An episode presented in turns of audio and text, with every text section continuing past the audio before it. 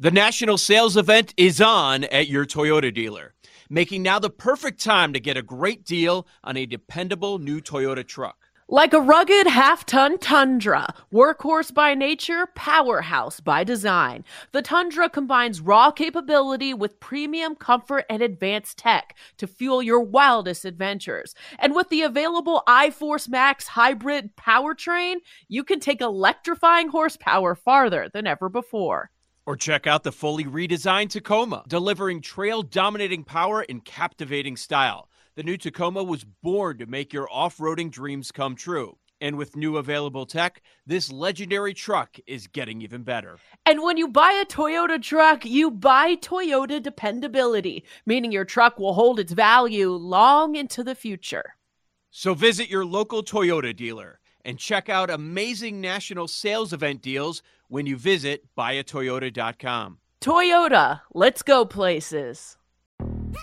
Yo, Trey. Kevin, what's up, man? You know, I've been thinking, what would have happened if the NBA never vetoes the Chris Paul trade to the Lakers and we get CP3 in the same backcourt as Kobe in LA? Well, you get a very happy Jack Nicholson for sure. And the Lakers probably win a bunch more championships. CP3 finally gets a ring or two or three, and the Kardashian empire is forever altered. What did you just say? Hey, everybody, I'm Trey Wingo. And I'm Kevin Frazier, and we're teaming up on a new weekly sports podcast from Wondery, Alternate Routes. As former Sports Center anchors and current sports obsessives, we're consumed by all the what if questions that make being a sports fan so excruciatingly fun. If you're like us, then you also live and die on the fallout from every drop pass. Or play call. Each week on Alternate Routes, we'll take a flashpoint in sports, break down what actually happened, then explore every alternate scenario and the ripple effects it would have caused. Follow Alternate Routes on the Wondery app or wherever you get your podcasts. You can listen early and ad-free right now by joining Wondery Plus.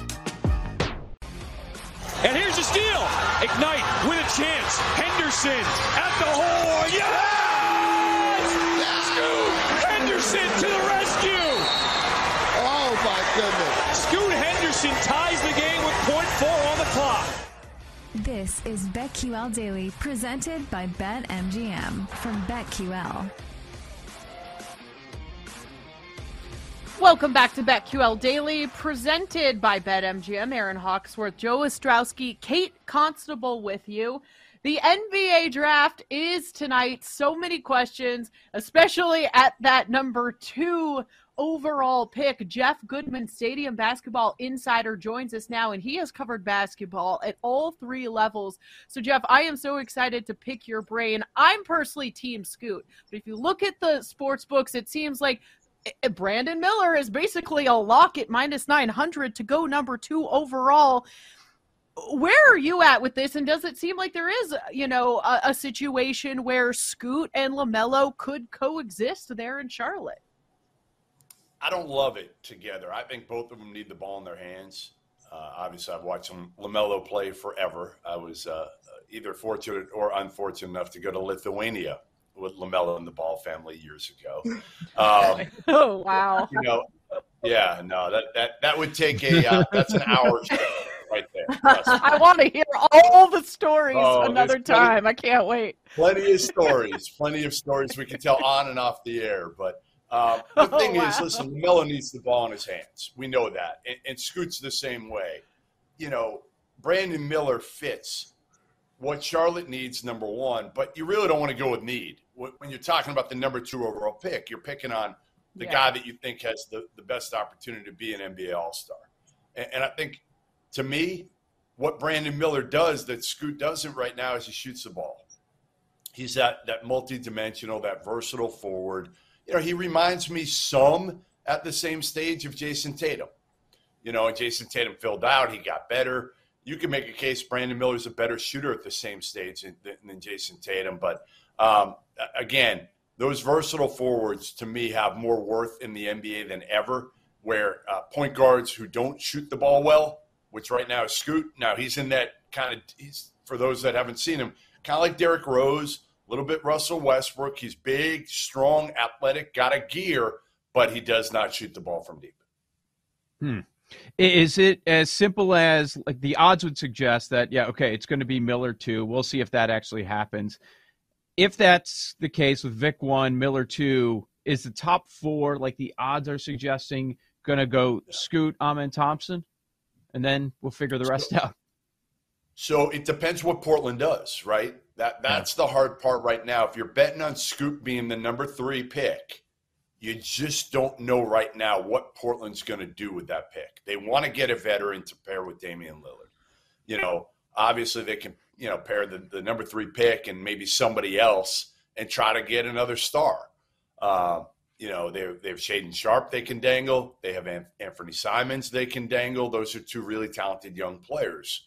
So you just don't know who's going to trade into that spot. That's that's always to me the, the danger, right? Of, of putting. I, I would go to me, I would go with long odds with somebody with long odds at the number three pick. I wouldn't put a ton at Scoot right now, just because again, you don't know what Portland's going to do there. Should Portland trade Damian Lillard? It feels like even if they were to bring in, you know, a veteran player uh, who could be a number two to Lillard, they're still a ways away from being a true contender. So is Lillard's best, you know, path to winning a championship going somewhere else? Yeah, completely. It's just whether whether Portland you want to do a complete rebuild right now or not. You still have Dame. You know, he's getting older, obviously. Uh, I think 35 years old now. So how many more years you have left? I feel like now is the time to trade him because he is getting older. And if you don't trade him now, who knows? He was injured last year. He gets injured again. Then his stock starts to fall and you can't get what you can now. It depends what you can get for him. But to me, if you can really add some other young guys, you know, trade Dame, you, you, you have Scoot as the number three pick. Then you've got Scoot, Simons, Shaedon Sharpe. That's your kind of perimeter trio for the for the foreseeable future. And again, depends what you get for Dame. You, you got to solid, uh, solidify that front court. That's the biggest thing for them.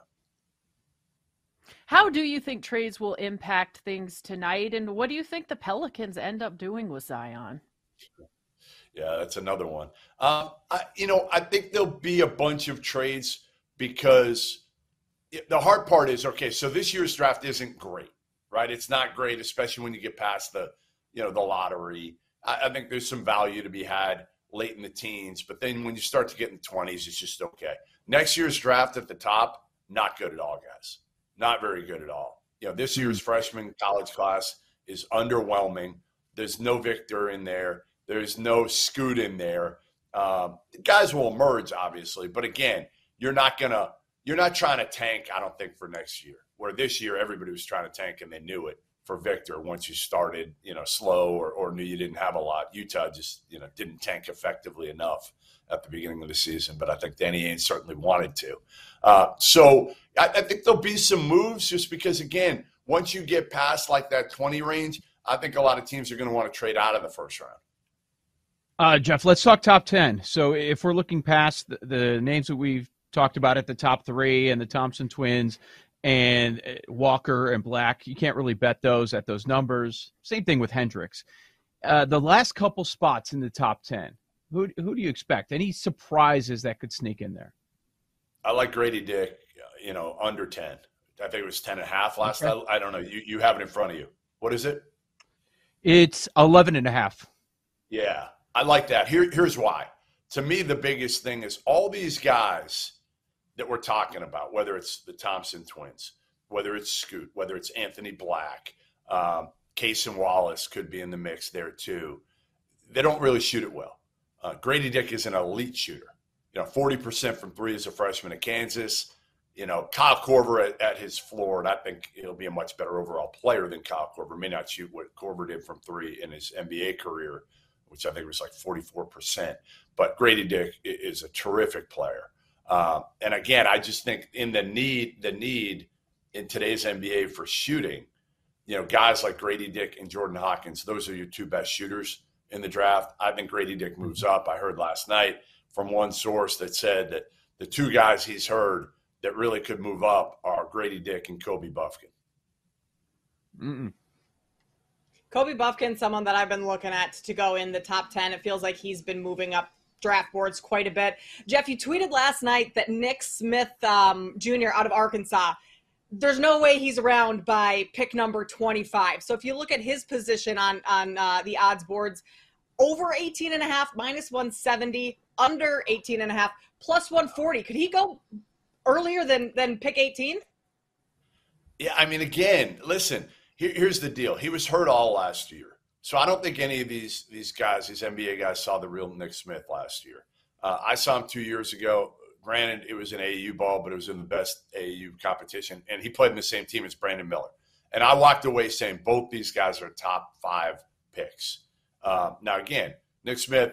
All right, you want to tell me that he's not top ten? I'll be okay with that because uh, again, he didn't show a lot of bursts last year, but again, he battled through knee injuries all year. Um, man, what did you say? Plus 18 and a half was the number for Nick Yeah, 18 and a half. 18 and a half. And you're getting yeah. plus 140.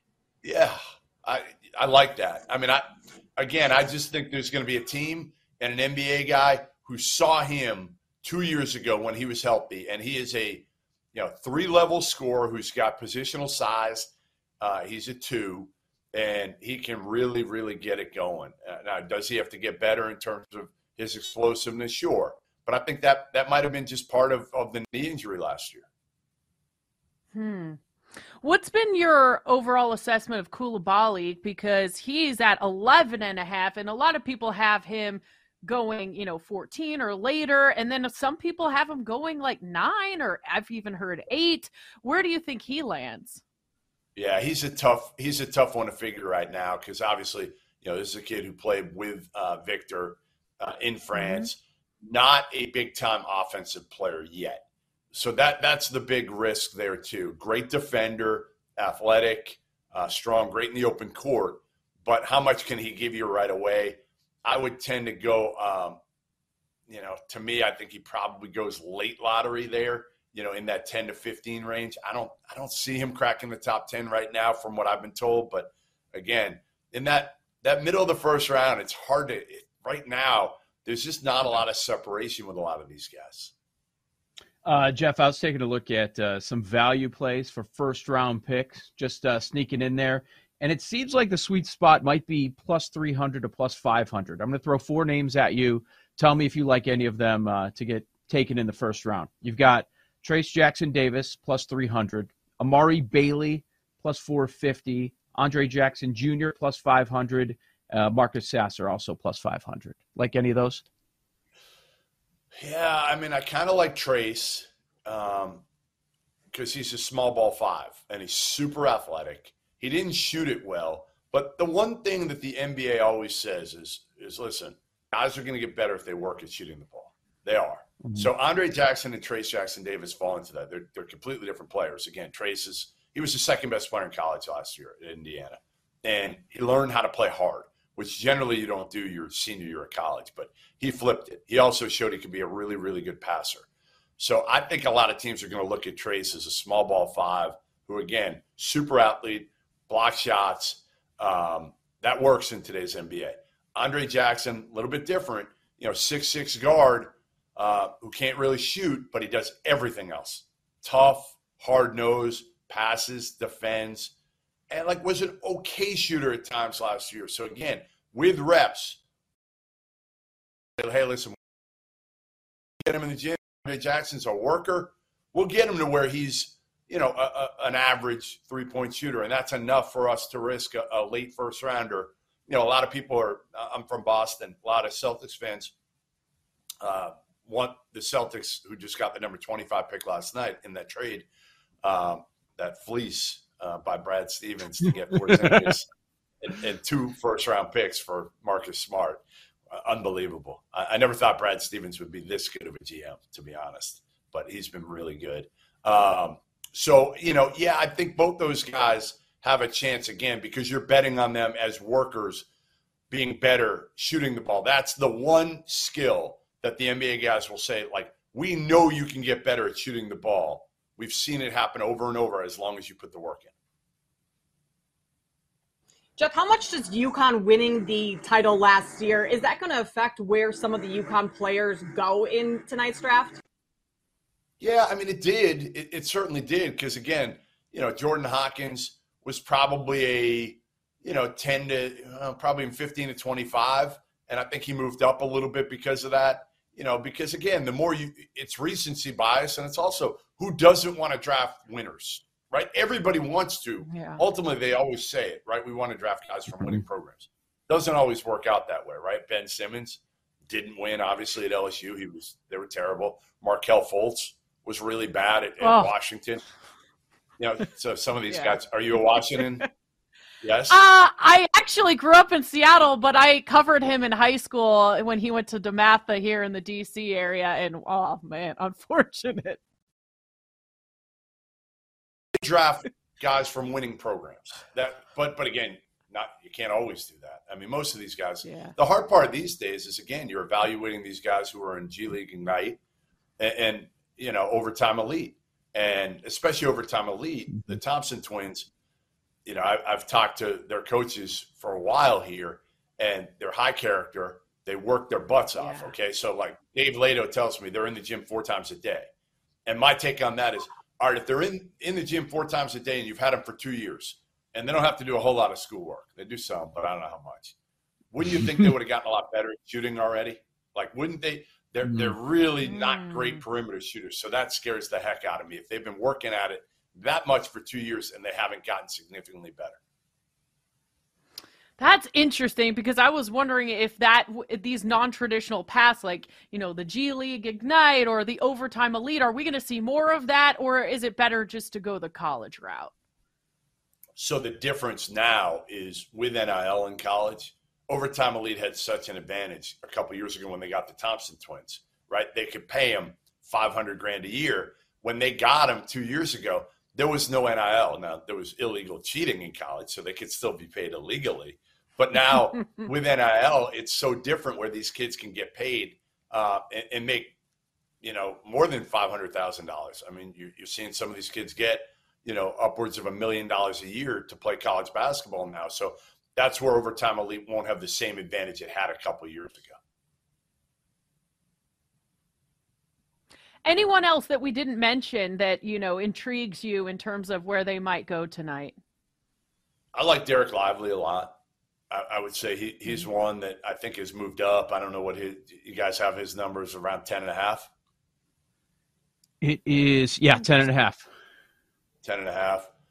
I mean, that's about where I think he'll go. I, I would have loved him, you know, a month ago. I think he was probably late teens.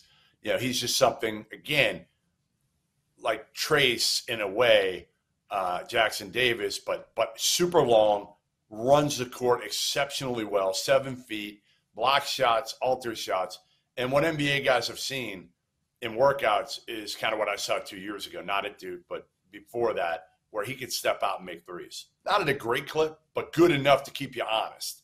So he's somebody I could see, uh, you know, certainly uh, getting in that top 10 because he's just kind of a difference maker in a way that there's nobody else on the board that can do that.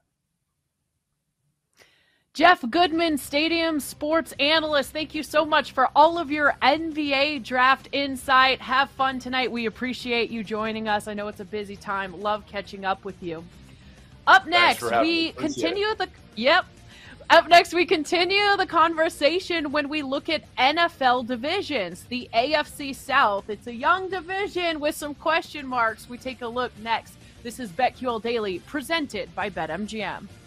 We'll be Presented by T Mobile, the official wireless partner of Audacy Sports. With an awesome network and great savings, there's never been a better time to join T Mobile. Visit your neighborhood store to make the switch today.